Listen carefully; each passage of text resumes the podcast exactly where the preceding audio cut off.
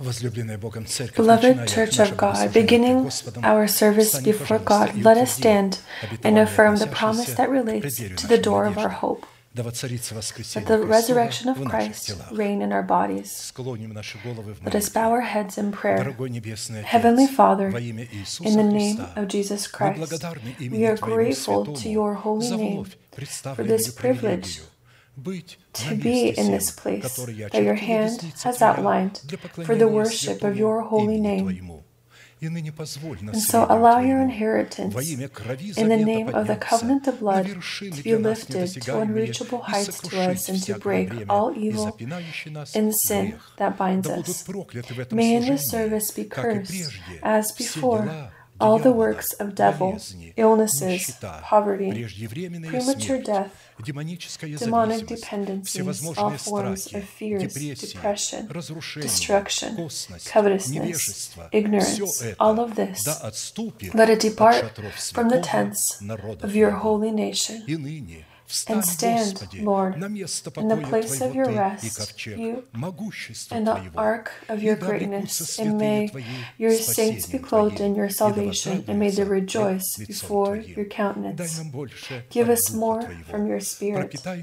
Fill us with your Holy Spirit, and allow us to find your holy countenance. May this service be presented into your divine arms. Guide it with your uplifted hand. Almighty God, Father, Son, and Holy Spirit. Amen. May the Lord bless you. You may be seated.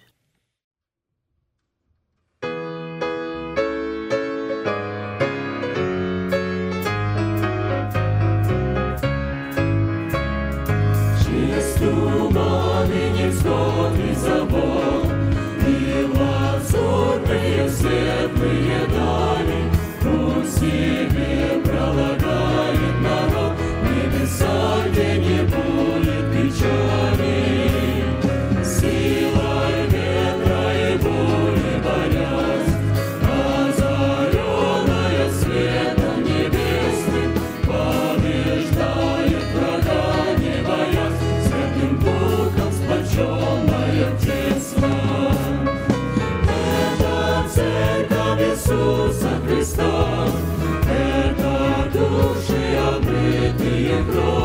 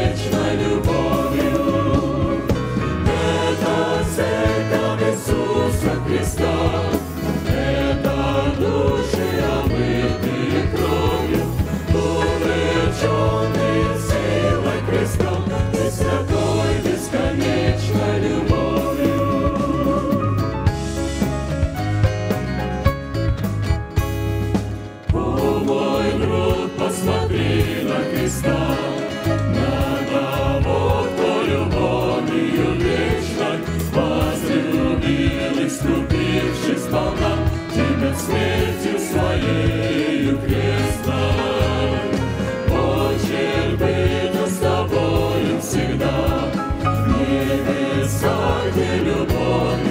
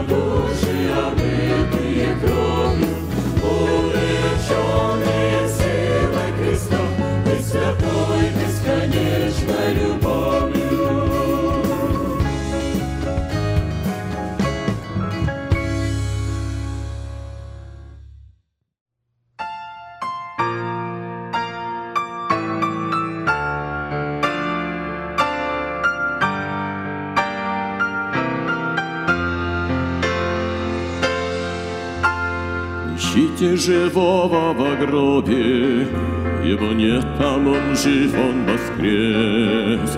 Жало острое сломлено злобе, ужаса навеки исчез. Слез не надо, не надо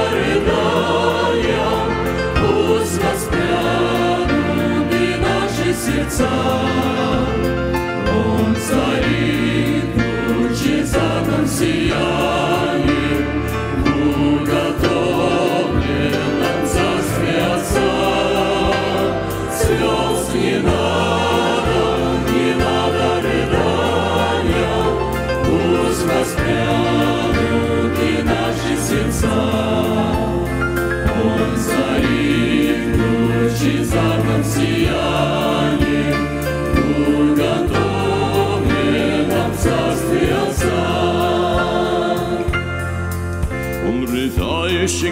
Братьев утешил, Силу дал и на дело послал, Чтобы слово спасения грешным Каждый с верой живою сказал. Слез не надо, не надо рыдания, Пусть воспрянут и наши сердца.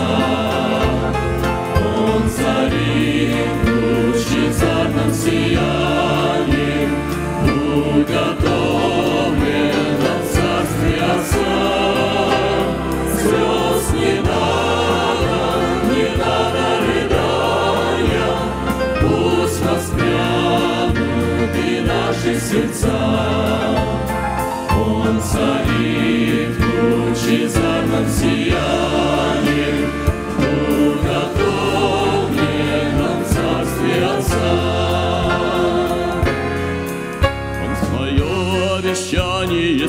сдержит И вернется на землю, как царь Принесем ему с трепетом веры Жертву на небесный алтарь Слез не надо, не надо рыдания, Пусть воспрянут и наши сердца.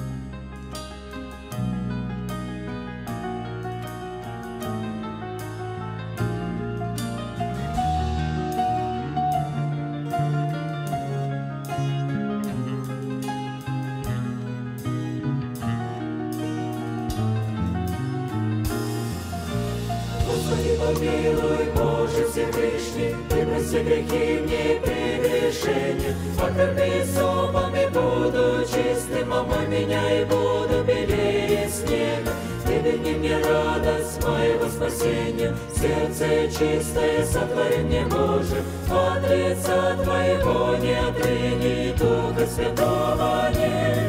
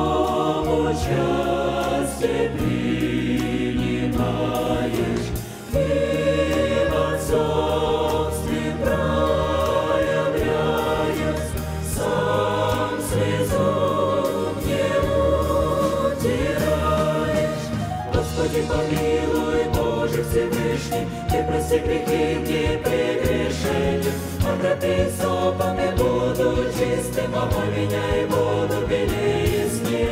Великий радость моего спасения, сердце чистое сотвори мне, Боже, от лица Твоего не отыми а Духа Святого нет.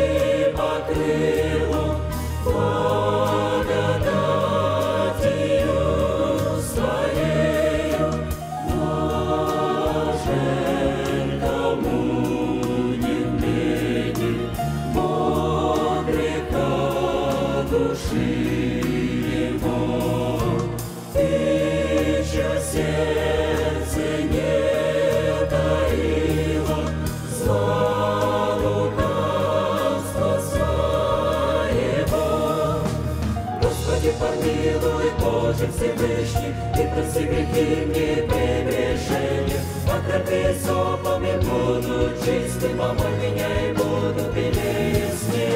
Ты дани мне радость моего спасения, сердце чистое сотвори мне, Боже, от лица Твоего не отныне, Духа Святого не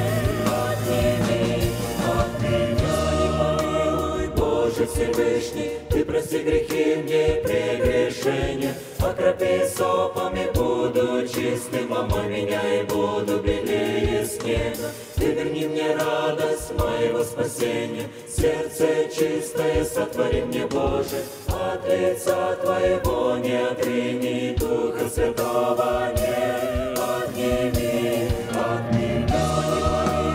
Боже Всевышний, Ты прости грехи мне прегрешения, Пожити собою буду чистим, а меня и буду пили света. Верю мне радость моего спасения, сердце чистое, сотворение Боже, а лица твоего не прийти, Духа Святого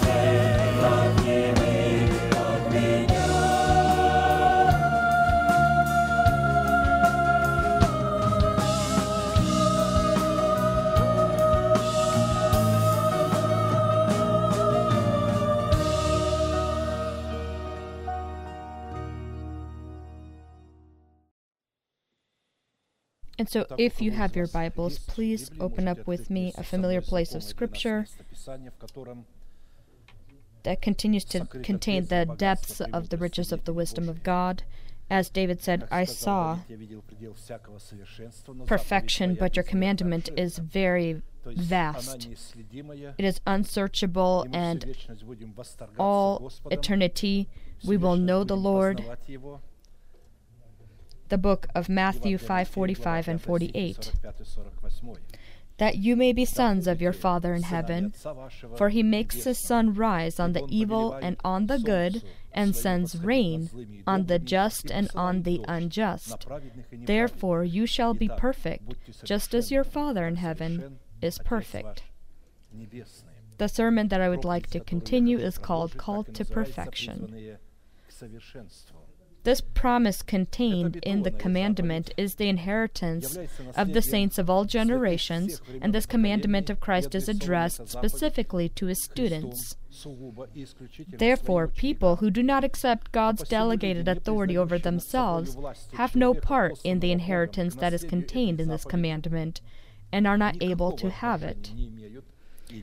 Relevant to fulfilling this required commandment, we stop to study the purpose of the righteousness of God in the heart of a man, specifically the goals that the righteousness of God abiding within our heart is called to pursue. And in part, we've been studying the purpose of the righteousness of God within our heart, received by us in the two broken tablets, in which we died by the law for the law, to live for the one that died and resurrected, and by doing so received confirmation of our salvation in the new tablets of the covenant in the form of the law of the Spirit of life, so that we provide God a basis to give us the promise to be heirs of peace, not by the past law, but by the righteousness of faith, like He gave it to Abraham and his seed. For the promise that he would be the heir of the world was not to Abraham or to his seed through the law, but through the righteousness of faith. Romans 4:13. We note that the righteousness of faith is determined by the obedience of our faith to the faith of God, which is presented in the preached word of God sent together with the person who represents the fatherhood of God to us and is our head. The faith of God is information that comes from the word of God. Our faith is obedience to the word of God. Therefore, the promise of the peace of God is the result of the obedience of his faith to the faith of God and the words of God sent. In a specific format, we've already looked at six signs by which we need to determine and examine ourselves as to whether we are the sons of peace as well as the sons of God, and have been studying the seventh sign. This is our ability to clothe our essence into the holy and selective love of God. This is our role. Many think that this is the role of God, but this is not God's role. This is our role. But above all these things, put on love, which is the bond of perfection. And let the peace of God rule in your hearts, to which also you were called in one body, and be thankful. Colossians 3:14, 15. Sometimes people ask God, saying, Lord, give me love. It's strange when a person does not love God and comes to God and asks Him for love. If you can imagine, if two people meet, one loves and the other does not love. And she says, But I don't love you. Give me your love. Make it that I can love you. God has done everything so that you can love Him. Look at this world. Look at what kind of person is in this world. Look at what God has done for us in Jesus Christ who He is to us in Jesus Christ. Did He not show His love? That we continually say, Give me love, give me love. No, you need to show Him love. That is, obey His faith. This is not emotions. God says, If you love me, fulfill my commandments, obey my commandments. But people want to experience or feel something within. How can you feel something in physical feelings, emotions, when they're not perfect? Today they love, tomorrow they hate. These feelings are not constant. How can you rely upon them to love God? And especially to judge the level of your spirituality or your relationship with God. And so we've noted that according to this place of Scripture, the reign of the peace of God within our heart is possible only upon one condition, and that is if the selective love of God will abide within our heart, and if we will be clothed into the selective love of God. The selective love of God within our heart abides in the elementary principles of Christ. This is the demonstration of God's love. These, again, are not emotions, this is information the selective love of God, which is the goodness of God, the information that comes from God, of who God is for us and what God has done for us. This love is God's goodness. We see concealed the good, wonderful, eternal, and uncomprehending for the human mind goals and works of God, called to build a unique and peaceful relationship between God and His children. God does not love people all all as they are or in general. He loved those who obey him. this is evident from the books of John, even the book of John 1:16 or 3:16, when they pull out this phrase, uh, and it says God so loved the world, they say God, you see, God loves the whole world.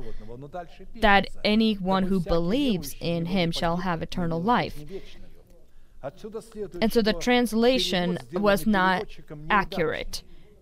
The version of the translation needed to be so that people understand that God so loved each one who believes in this world, so that this one who believes and obeys his commandment would not perish but have eternal life.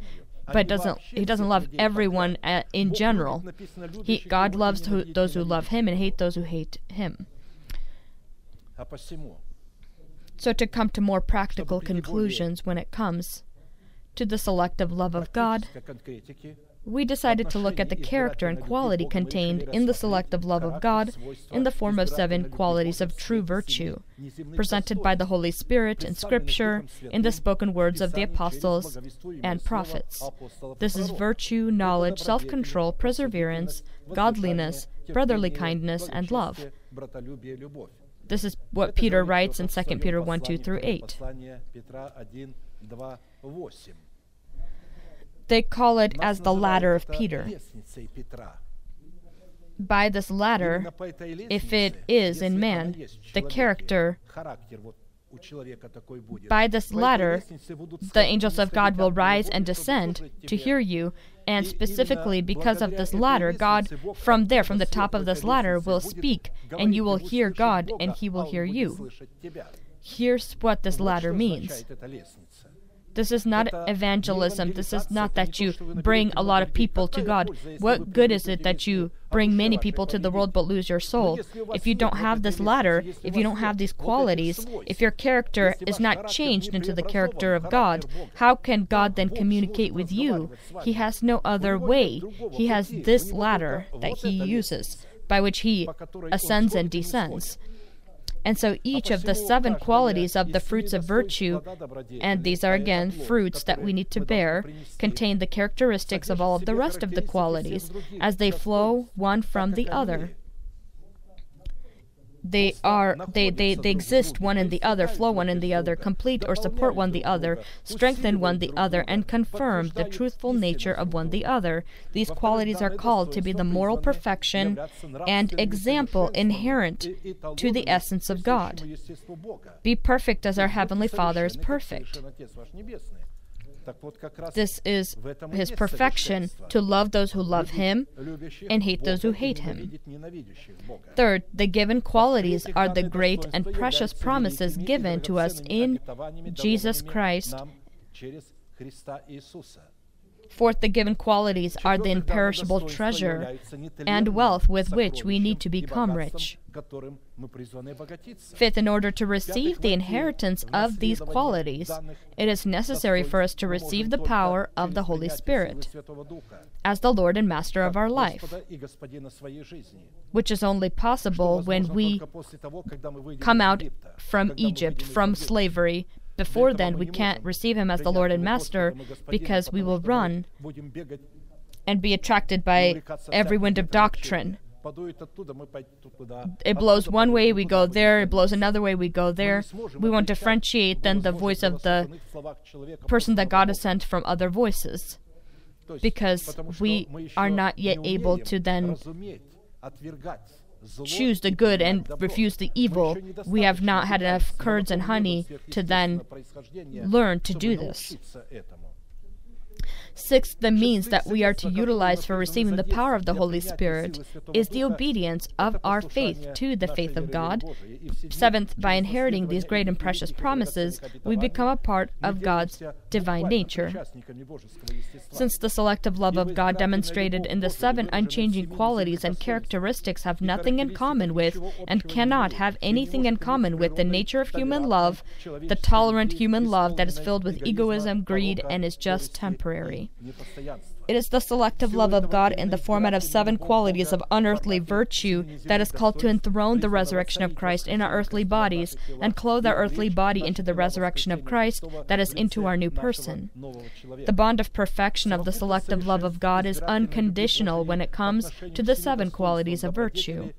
Unlike the tolerant and egotistical love of man, the unconditional nature of the selective love of God in the seven qualities of virtue is different in that it contains the burning jealousy of God, all his knowledge and his absolute wisdom, that in no way is able to be used for greedy and egotistical purposes or goals of a man. At the same time, the tolerant love of man toward other men is very conveniently used for greedy and egotistical purposes. Here's what the scriptures say regarding the strength of the love of God Set me as a seal upon your heart, as a seal upon your arm. For love is as strong as death, jealousy as cruel as the grave. Its flames are flames of fire, a most vehement flame. You see, this is our role. Set me, set my seal, set my love as a seal upon your heart. Many waters cannot quench love, nor can the floods drown it. If a man would give for love all of the wealth of his house, it would be utterly despised. Songs of Solomon 8, 6, 7. God's love is not sold. God is faithful to his word. And if he said that sta- said the words that he said and placed himself in dependence of them, then he is able to fulfill them and not a single word will pass away until it is completed. The word that you've received, God is vigilant over that word so that it be fulfilled, but not in the time that we have appointed, but the time that He has appointed. The measure of the love of God is identified by and is known by the measure of God's hatred toward evil and men who do this evil. You have loved righteousness and hated lawlessness. Therefore, God, your God, has anointed you with the oil of gladness more than your companions. Hebrews 1 9. This is Apostle Paul took from the 45th Psalm. Also, the Lord tests the righteous, but the wicked and the one that loves violence his soul hates. God does not love everyone in general, and his sun does not shine equally upon the one and the other. The one it burns with his wrath, and the other he caresses with his warmth. One he drowns with his rains, and the other he blesses with his rains, with the early and latter rain. Upon the wicked he will rain coals, fire and brimstone, and a burning wind shall be the portion of their cup. For the Lord is righteous, he loves righteousness, his countenance beholds the upright. Psalm 11 5 through 7. When it says his countenance will behold the upright, in the original it says that the God will attract, be attracted by the righteous one. He likes to look at, upon the face of the righteous. He finds pleasure in this. He is in love with the face of the righteous one. Only loving what God loves and hating what God hates, we demonstrate God's reaction to, God, to good and evil. The selective love of God by its unchanging nature, in the format of seven supernatural qualities, is called to grow us into the fullness of growth in Christ or lead us into the perfection that is like the perfection of our Heavenly Father, considering that these seven qualities of virtue do not have an analog in the earthly realm of the human lexicon. You will not find it in every, any dictionary of the world. These definitions the love of God is the foundation and atmosphere of the moral and immovable law, opening within our heart the essence of God and the essence of the heavenly kingdom. And this is not all. The love of God agape is a sovereign love, which is unconditional when it comes to the people it chooses, in its abilities to foreknow and predestine. For whom he foreknew, he also predestined to be conformed to the image of his Son, so that he might be the first firstborn among many brethren. Romans 8:29 being almighty, knowing all things and seeing all things, God before the creation of the world already free, foreknew and predestined every individual person how they will react to his truth when they hear it. And already foreknowing this, he fell in love with those people who did not yet exist because they will respond to him with obedience to the word of God, obedience to the truth. And for them, this love is unconditional. Because of its sovereignty, the selective love of God never violates the sovereign rights of those people she selects. And so he stands at the door and knocks. I stand at the door and knock. If anyone hears my voice, he will open the door, and I will come in and dine with him, and he with me. This is talking about his children. He will never knock with his wisdom upon a foolish heart even if this heart is his. But if this heart is not yet wise, he will not knock upon this door.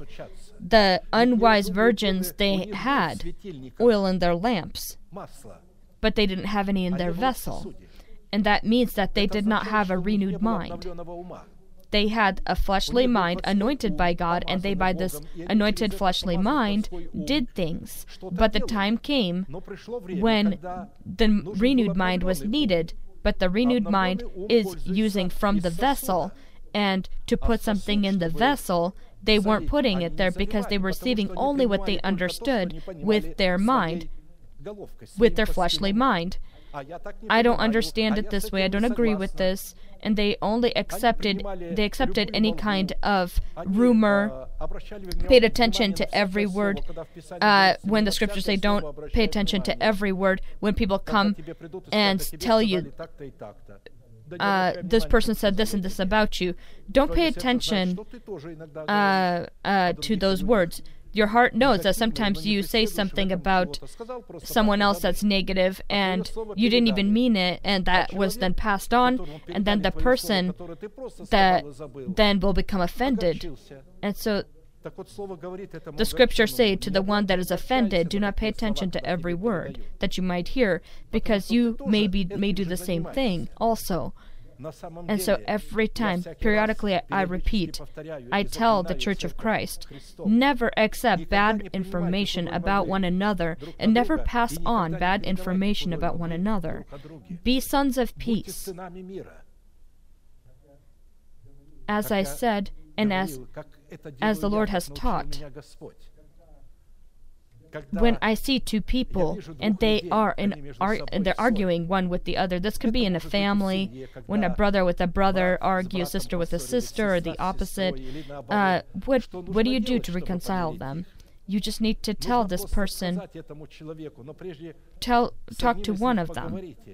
What do you think? Does this person have something good? The offended one says there's nothing good in them. This, they're like this and they're like this but you take a good quality and say, we see they have this, and they, yeah, okay, I agree. You go to the other person and tell them also, you know, I was talking to this person, and he said he acknowledged that you have this great quality, and that one will be surprised uh, that the other person couldn't possibly have spoken this positive about him or agreed to it. But you say, yes, they did agree to this, and their mentality begins changing and they begin to look with different eyes upon that person and begins to speak good about them. And this information then is uh, is shared and they become friends.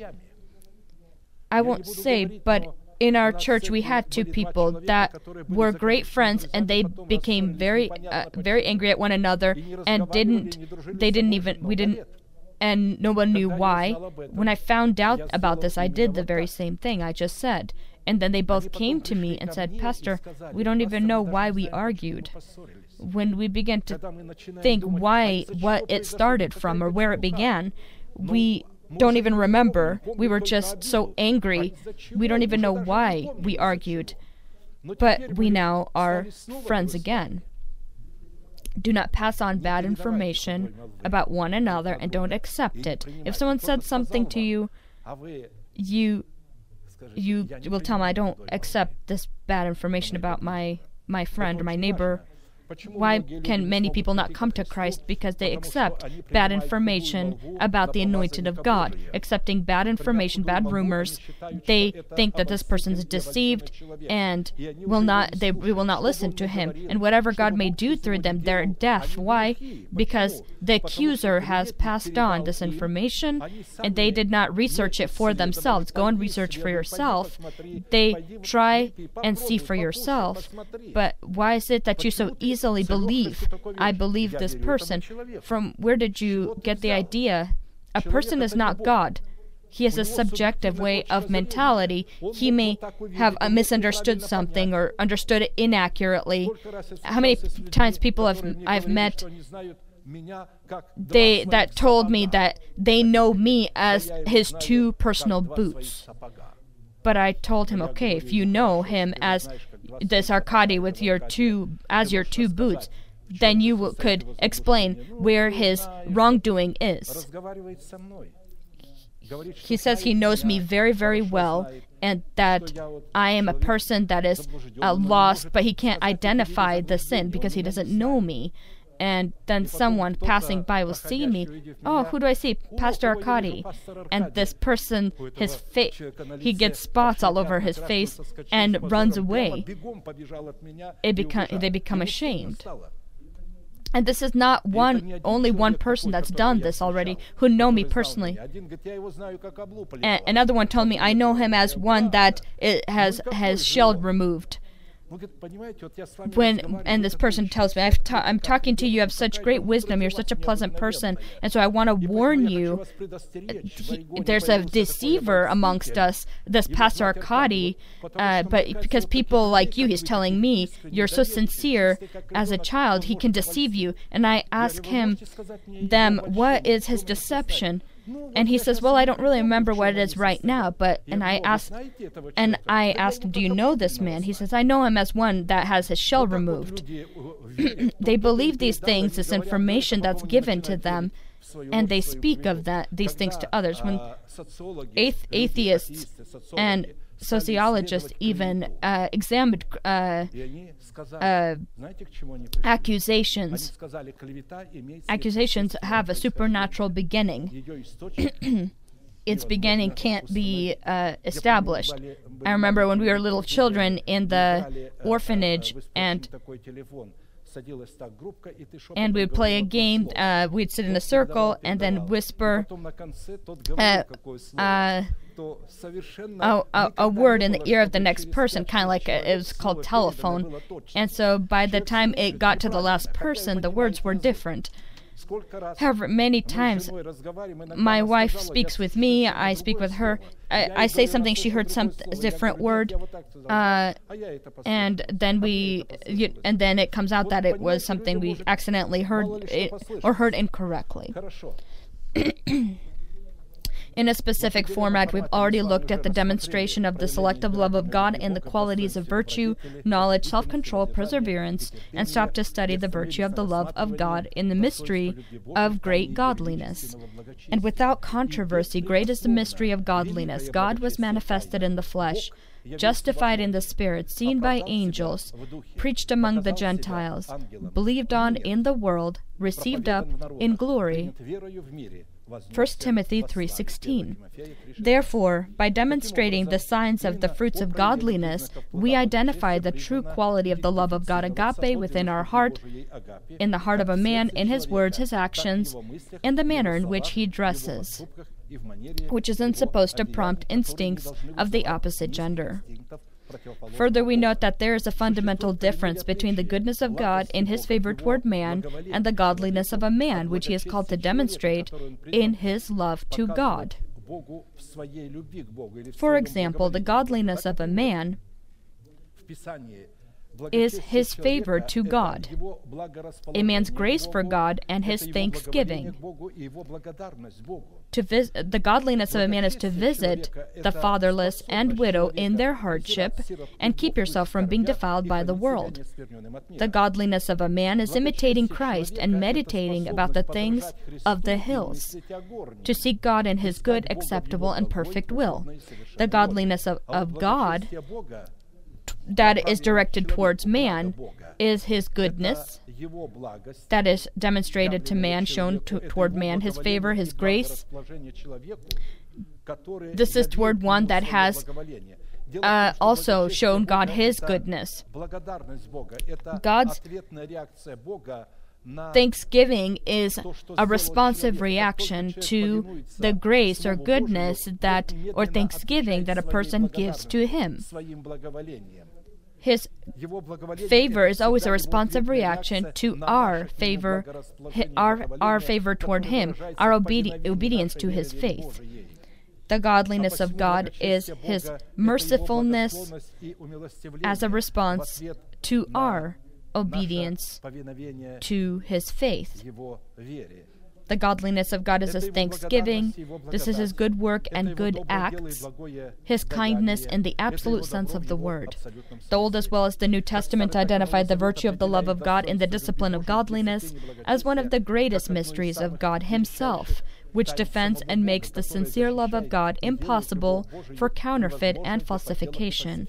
Aside from these characteristics called to identify the character of godliness, there is also a counterfeit form of godliness that exists as well, that conflicts with or resists the true form of godliness, having a form of godliness but denying its power, and from such people turn away. 2 Timothy 3 5. If we don't break our relationship with people that have the look of godliness and will not distance ourselves from them, because it says, distance, distance yourself from them, then they will corrupt our godliness that is contained in our good habits which is why we together with them will inherit the prepared for them destruction. Relevant to this, we need to answer four classical questions.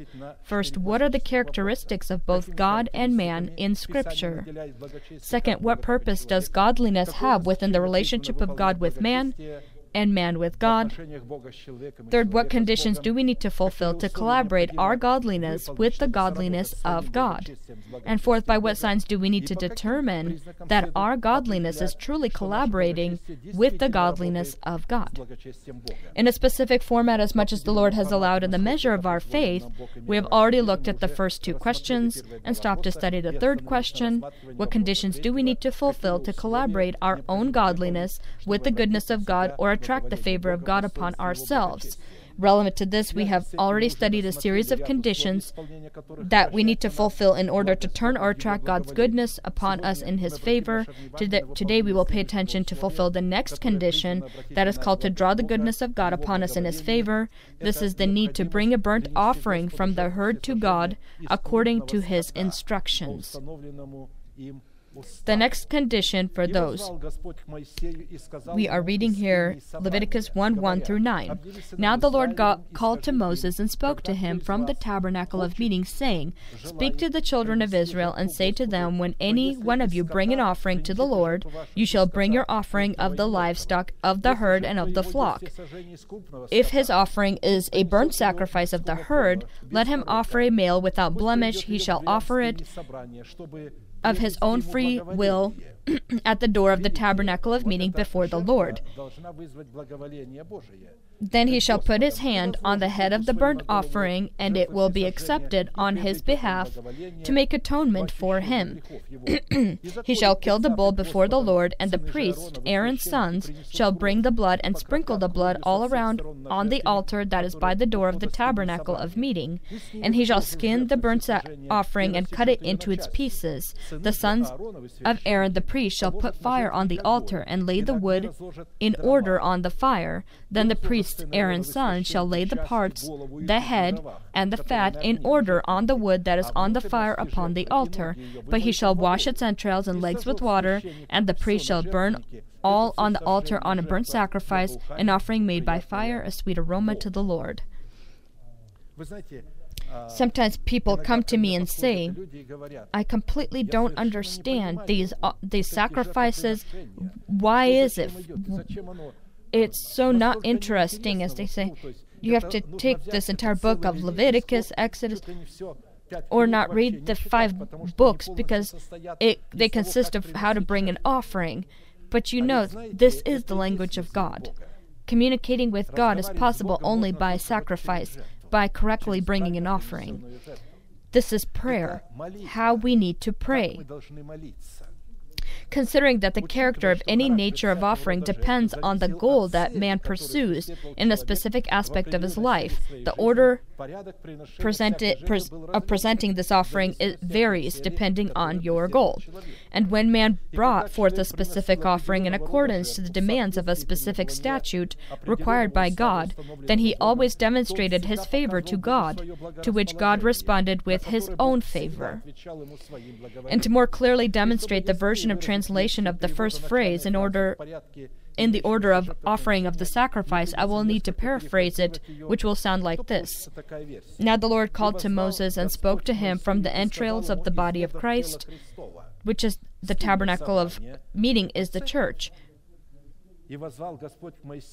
And God called to Moses and spoke to him from the entrails of the body of Christ, which is the church of Christ in the form of the chosen by God remnant, saying, Speak to my worshippers and say to them, When any of any one of wa- wants to obtain my favor, let him show me his favor by bringing me an offering of praise, pouring out that is pouring out from the righteous heart, by the power of which they rule and reign over themselves.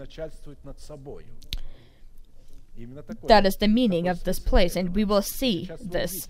According to the place of Scripture we've been studying, and it's not the only one, prayer that is not in accordance to the demands of the will of God is an offering that is brought either upon an unclean altar or an, or an offering that does not satisfy the requirements of a burnt offering, which is why the one and the other are an abomin- abomination before the Lord. And before we turn to God in prayer, that in the format of any nature of offering is called to be in accordance to the the demands of His will presented in the order of the implemented by Him statute, so that we can receive His response to our prayer. For any nature of need we have in His favor, we need to first identify that any offering of the Old Testament representing Christ, any offering of the Old Testament represented Christ, dying for his church as a whole and in part for every individual person that has an organic membership to the body of Christ in the form of a local church of saints. Christ also loved the church and gave himself for her, that he might sanctify and cleanse her with the washing of water by the by the word, that he might present her to himself a glorious church, not having spot or wrinkle or any such thing, but that he should she should be holy and without blemish. Second, any offering of the Old Testament laid upon the altar of the Lord represented the food of the heavenly Father, or the food of the fire that devoured the offering, since the fire of the altar of the Lord represented the hunger and thirst of God and the priest shall burn them on the altar as food, an offering made by fire to the Lord. Leviticus 3:11. Fire upon the altar is the thirst of God his hunger to see the obedience of a person, obedience to his commandments. Any offering of the Old Testament represented the legitimate status of prayer with intercession of a worshiper of God, praying in accordance to the will of God, for whom Christ was crucified and who has been crucified with Christ. The sacrifice of the wicked is an abomination to the Lord, but the prayer of the upright is his delight. The way of the wicked is an abomination to the Lord, but he loves him who follows righteousness. Harsh discipline is for him who forsakes the way, and he who hates correction will die. Proverbs 15 8 through 10. Those who hate correction will die. Fourth, any offering of, of the Old Testament represented the legitimate status of praise that comes from a rightful heart of a worshiper of God for the unspoken gift of redemption. Offer to God thanksgiving and pay your vows to the Most High. Call upon me in the day of trouble. I will deliver you, and you shall glorify me. Psalm 50, 14, 15. Fifth, any offering of the Old Testament represented God making peace with his nation, where God, by the means of the cross of Christ, reconciled within the body of the Son two nations and created in himself one new person. Ephesians 2:14 through 16. For he himself is our peace who has made both one and has broken down the middle wall of separation, having abolished in his flesh the enmity that is the law of commandments contained in ordinances, so as to create in himself one new man from the two, thus making peace, and that he might reconcile them both to God in one body through the cross, thereby putting to death the enmity. Here it's talking about the Israelite nation and the Gentile nation. Sixth, any offering of the Old Testament represented the act of voluntary humility, where a person could demonstrate his thirst for the word of life and seek commu- communication or relationship with God. Leviticus 1 1 2. Now the Lord called to Moses and spoke to him from the tabernacle of meeting, saying, Speak to the children of Israel and say to them, When any one of your of you brings an offering to the Lord, he who thirsts, come to me and drink. And this is one that thirsts, and God will deal with one only that thirsts and hungers. Seventh, any offering of the Old Testament represented the order of worshiping God in spirit and in truth, where a person honors God. Deuteronomy 26, 10, 11. And now, behold, I have brought the first fruits of the land which with you, O Lord, you have given to me. Then you shall set it before the Lord your God and worship before the Lord your God. So you shall rejoice in every good thing which the Lord your God has given to you and your house, you and the Levite and the strange stranger who is among you. Deuteronomy 26, 10, 11. Eighth, any offering of the Old Testament represented the faith of the heart, which brought forth judgment of the world, and was called to drive away the prince of the world from within our body in the form of our old person with his deeds, and establish a stronghold of righteousness within our body in the form of the stronghold of life. Now is the judgment of this world. Now the ruler of this world will be cast out. God intends to cast out this this ruler of the world from every individual person. And I, if I am lifted up from the earth, will draw all people to myself. This is, this he said, signifying by what death he would die. Uh, John 12, 31 through 33. How will the ruler of the world be cast out?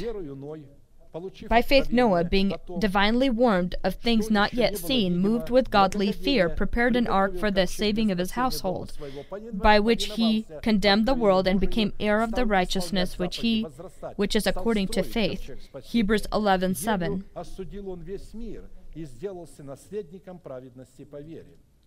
Евреям 1, according to the given order contained in a statute for any nature of offering, which is an act of worship. If any of the requirements was not fulfilled, the entire preparation of worship during this offering was ruined. Returning to the studied by us place of Scripture, we conclude that generally the burnt offering from the herd could never be brought for another regular Israelite. Since the burnt offering from the herd identified the status of a man that rules over the nation in the form of a prince, priest, or prophet, or the entire nation as a whole. Therefore, the nature of any offering is a symbol of an example of prayer. The nature of burnt offering from the herd is a symbol of the prayer of a man who rules over himself.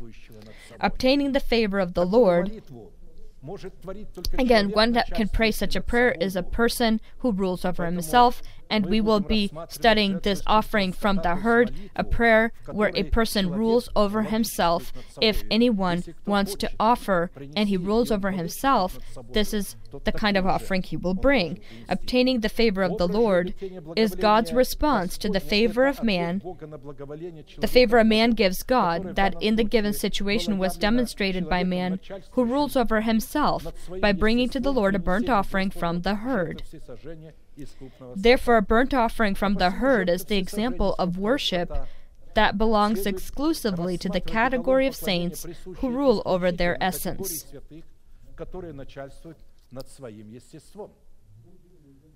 For other people, this doesn't belong to them.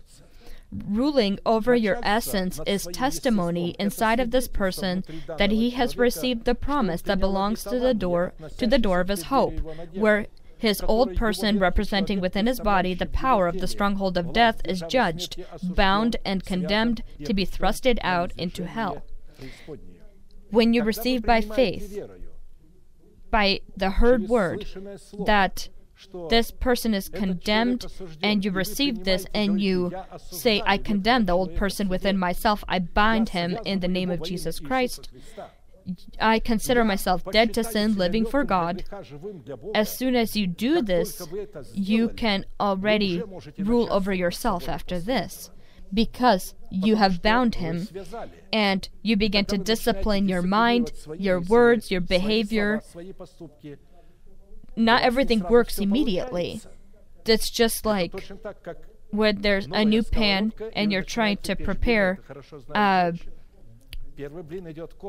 some kind of food. The first, second, or third time it may not, it may stick more than it should, and afterwards they start to uh, move a better, or the, the food is cooked a little better, a little bit better. And so, when you say, "I hate my old person," I bind him. I hate the character of the old person, the inheritance that is passed on from the sinful conduct of my parents, and you begin to not pay attention to uh, these old, the, the, the sinful things that come from there. Uh, but you still fall into sin at times. The righteous will fall seven times but rise again. Rise up again and continue. Rise up and, st- and continue. Rise up and continue. Rise up and continue. Do this a hundred, a thousand, ten thousand times until it works. And it absolutely will work because the scriptures say if it has tarried, still wait for it. It will come. It will come. If you put this into your heart, the offering of the redeemed uh, animal that you want to bring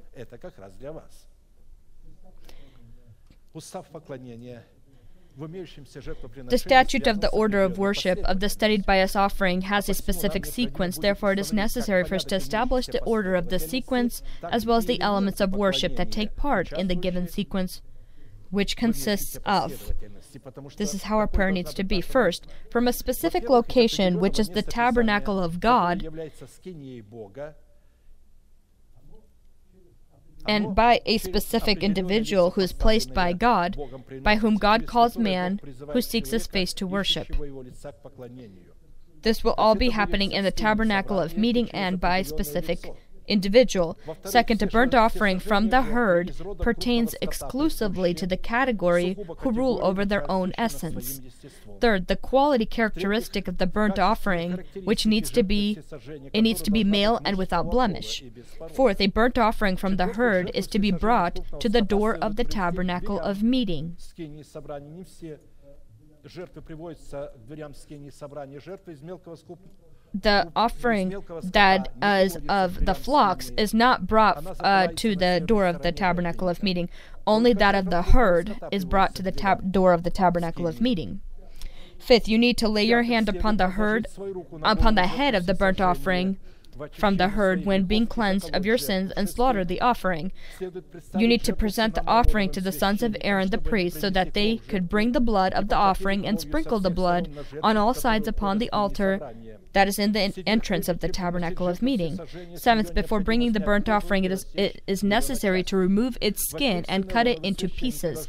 The sons of Aaron the priest need to put fire upon the altar and lay wood upon the fire, and upon the wood the priests need to lay the parts, the head, and fat in order. It is necessary for the man that is bringing the burnt offering to wash its entrails and legs with water. And tenth, the priest will burn all on the altar as a burnt sacrifice, an offering made by fire, a sweet aroma to the Lord. And so, any nature of offering, and in part the burnt offering from the from the herd, if a person does not know the right goal uh, with his offering, then his worship will not be accepted before God we have to have a goal of prayer. What do we want? By offering this sacrifice, what do we want to receive from the Lord? And so we need to have a clear understanding that every offering, and in part this burnt offering from the herd, not looking at the fact that it has all of the eight components that we listed you need to be justified by sin so that God can then have the right to, with noise, thrust out our old person from within ourselves. And so, first condition in the order of the burnt offering from the herd consists in the late motive of man seeking the face of the Lord, in destroying the stronghold of death in his body, was the voice of the tabernacle of testimony belonging to the man representing the fatherhood of God. Now the Lord called to Moses and spoke to him from the tabernacle of meeting, saying, Speak to the children of Israel and say to them, When any one of you brings an offering to the Lord. In other words, the Lord called from the entrails of the body of Christ. In the church, we need to hear the voice from the person as a revelation of God that will be poured out in sermon, and not just one sermon, but in not one time, but many. God will speak and will uh, trumpet for a long period of time until the entire nation receives this and writes it upon the tablets of their heart in order from the position of a ruler, this person that wants to bring forth an offering uh, from the herd, this person that is a ruler that controls his own horse, in his emotional aspect, he needs to pursue worshiping the Lord. And one of the requirements is accepting the authority of the person who is placed in the church. On the last day, that great day of the feast, Jesus stood and cried out, saying, If anyone thirsts, let him come to me and drink. He spoke these words in the temple He who believes in me, as the scriptures has said, out of his heart will flow rivers of living water. But this he had spoken concerning the Spirit, whom those believing in him would receive, for the Holy Spirit was not yet given, because Jesus was not yet glorified. John 7 37 through 39. When it's talking about uh, the heart, it's talking about the entrails of our wise heart. That is from which is this uh, living water needs to flow. And such a situation within our body will be noted by the stronghold of life from which this river will flow. As soon as you've received that you've died for sin, we do all this by faith. We begin to call the not existent as existent. Then at this time, from your heart, from your entrails, the living water can flow.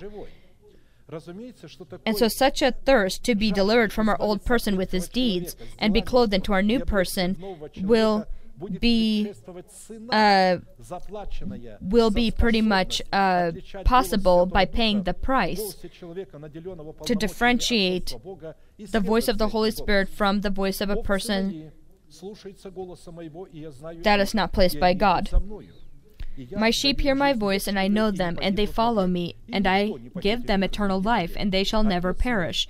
Neither shall anyone snatch them from out of my hand. My Father, who has given them to me, is greater than all, and no one is able to snatch them out of my Father's hand. I and my Father are one. John 10, 27 through 30. However, you may fall or stumble, if you've accepted this promise, then no one will be able to take it away if you will not, of course, want it for yourself to be taken. But never agree with the devil that nothing works. Never agree with your wife that may say, Oh, you're holy, nothing works for you. Never agree with your husband that may say, Nothing is working for you. Because the first people that will be your judges is our closest ones. And as much as I know, this is husband and wife that want to immediately see a person received and they immediately want to see a changed character. You said that you have changed. You you had said that you changed. But you're the same one that you were. Nothing has changed. It's good when both understand the same. If something has happened, they can support one the other and say, Dear one, don't pay attention to this. It will pass. Rise again my dear one, everything will work. That's what the Lord would like to see in a husband and wife that they support one the other and not hit each other's hands or become weak. But even if they become weak, continue to believe. Second condition in the order of the burnt offering from the herd consists in presenting God evidence of power for the right to offer the sacrifice from the herd. If one of you would like to bring this offering, if who wants to bring a burnt offering, you shall bring your offering of the livestock of the herd and of the flock evidence for the for the uh, right to bring this offering from the herd has two parts. This evidence of the power has two parts. One is is that who would like to bring an offering to the Lord is the first. if is the first stop. This again, we see that this person needs to desire to bring it and his thirst, he'll have this thirst to bring it to God so that he can receive God's favor. God uh, respects the sovereign rights of a person that he himself gave him so that he in the sovereignty would be in his in God's likeness. Only a voluntary offering where a person seeks God finds God's favor from the head, some of the heads of the fathers' houses, when they came to the house of the Lord, which is in Jerusalem, offered freely for the house of God to erect it in its place.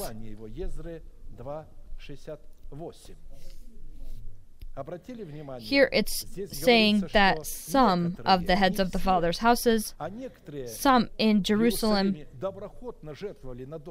offered voluntarily. God loves a cheerful giver. A person can called, be called to uh, worship and communicate with God, but to manipulate Him to desire to communicate with God is violating His sovereign rights. For God loves a cheerful giver, 2 Corinthians 9 7. Do it so that your children would be attracted by you and when it comes to, to your faith and go and pray for pray for themselves. Sometimes people ask me, "How can I uh, create a familiar uh, family uh, a family prayer in my house?" I never really had this. We had it, but it wasn't. I always hid when it came to praying so that I could pray uh, exclusively with God. And my wife did the same thing, and children noticed this. When I'd come into the after prayer, I, I go into my the room of one of my children, I see them praying on their knees to God. Then calling all of my children together, I told them, if you go into your room and you see someone praying there, close the door and don't bother them. Don't pray together with them because this should be uh, personal. He being in solitude together with God, that Jesus rarely prayed with his disciples. He always went away from them and separately communicated with the Father. It was rare, uh, but he did pray before them one time, and this prayer captivated the disciples. They thought that they were able to pray, and they said, Lord, teach us to pray as you pray. And he taught them how to pray, to pray in secret, when you will pray like this yourselves in secret.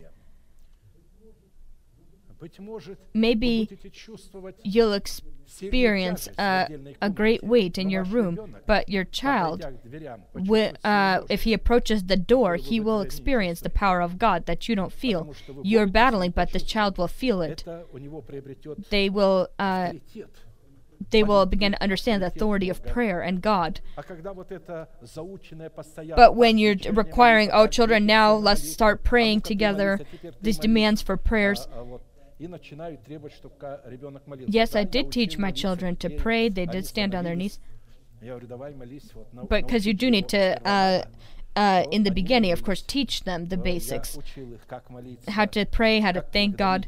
And then I stopped doing this. They themselves knew how to pray, and they'd go to their own room and pray, and they found God. This is very important if you want to protect your children. Don't violate their sovereign rights. Because parents, there are par- parents that uh, beat their children, literally, sometimes even to blood, so that they start praying. When they see you're going to church and you'll have the anointing of the, power uh, the, of the power of God, they themselves will want to go there and they'll want to experience that blessing themselves.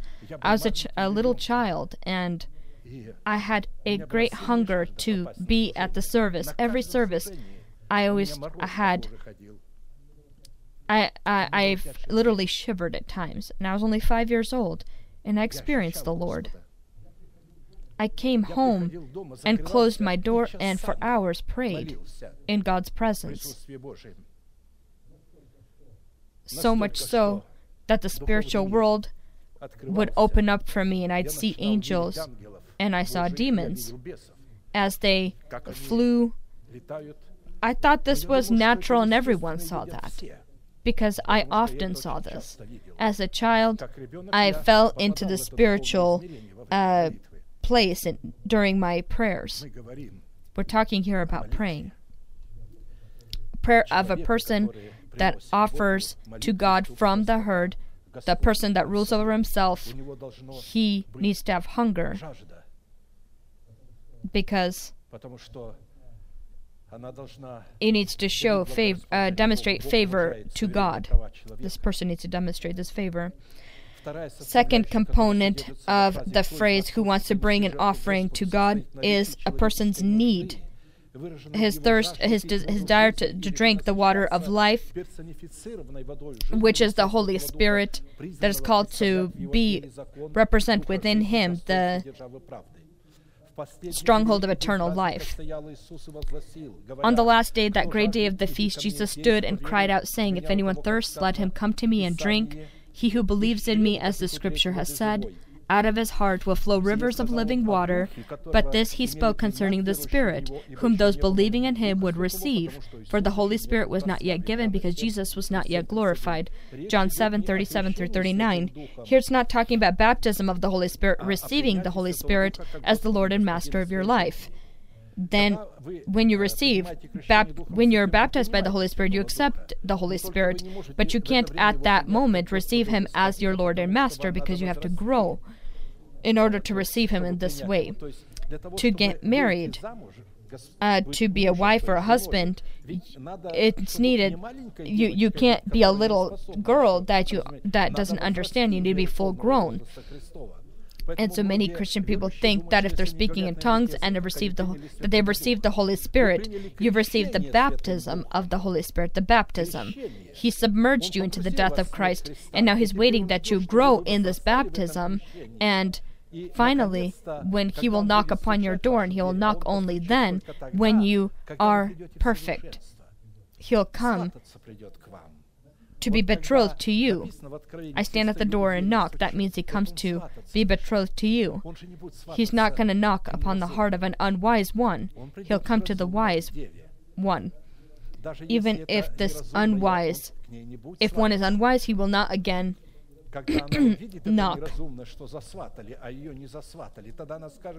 что вы сделали такое, что он засватался к вам, пришел к вам, посватал вас, пришел к вам. And so people, they'll begin, they'll see this when he knocks on your door and he, he will desire to be betrothed to you. Uh, he will, this will be because you had born a Methuselah who drives away death, who believe, receives by faith that his old person is bound and thrown into hell, and that he now has the stronghold of life in himself. It's not important what's happening in the emotions. He receives by faith and calls the not existent as existent. He, he may be aging, but is more established in the truth. And again, not just to sing, but believe what God has what God has stated he will fulfill. For I will pour water on him who is thirsty, and floods on the dry ground. I will pour my spirit on your descendants, and my blessing on your offspring. They will. Sp- they will spring up among the grass like willows by the water courses. One will say, I am the Lord's, another will call himself by the name of Jacob, another will, will write with his hand. Isaiah 44 3 through 5. Considering that our time is up, I would like to uh, finish for today, although we haven't finished the sermon, the entire uh, subject that we're studying here now, but we will continue it if the Lord allows and gives us time. Every individual aspect has in itself something great that can uh, nourish us, can make us fresh before the Lord. You can come to Him and say, Lord, I have sinned. I hate sin. I am a servant of sin. I want to be free. Forgive me, wash and cleanse me. And He will immediately do this.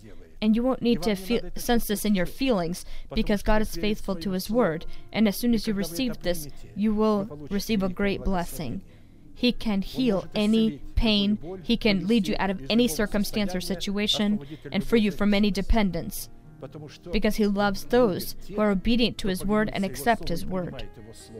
I believe that you have received this word. Let us bend our knees and we will pray. And all those who desire to receive freedom from dependence of sin, fear, illnesses, we wait for you here. The Holy Spirit is here to perform his miracles for you. Amen. Let us pray. I'm going to pray your prayer and I ask you to deeply believe that the Lord is here, that He hungers. You today heard about this fire. This is His hunger. He hungers, and when you confess your sins, you satisfy His hunger. You in this way say that he did not give his son in vain, that the sacrifice has been paid, and it wasn't in vain. He loves you and wants to deliver you from any dependence, and he can do this. Believe in this, close your eyes, lift your hands to God, without wrath and without doubt, a sign that you're ready to receive from the Lord what He wants to give you. Pray together with me. Heavenly Father, in the name of Jesus Christ, I come to you. I open up my heart as I am. I believe in your word. I love your word. I hate sin that lives within me. I hate the old person. And I accept your liberty from the power of sin within my body. I accept the stronghold of life within my body. In the name of Jesus Christ, right now, I confess that in accordance to your words, I am washed, I am cleansed, I am healed, I am restored, I am justified, and I am saved. Your sins are forgiven and your trespasses in the name of Jesus Christ. May the Lord bless you. May He look upon you with His great face and show you mercy and give you peace. May thousands and ten thousands attempt to come near you, but they will not touch you. May the blessings of the ancient valleys and hills be on you. May with noise the pride be of the old person be driven out, and may the stronghold of life be established in its place. May this be upon you and your descendants, and the nations shall say, Amen.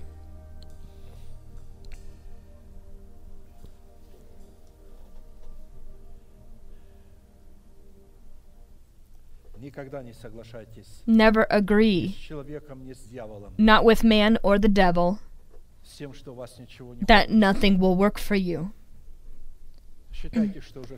Consider it that it's already worked. Because if God said it will fulfill be fulfilled for you, it will be.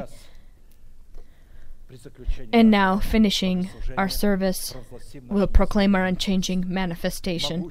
Now to him who is able to keep you from stumbling and to present you faultless before the presence of his glory with exceeding joy, to God our Savior, who alone is wise, be glory and majesty, dominion and power, both now and forever. Amen.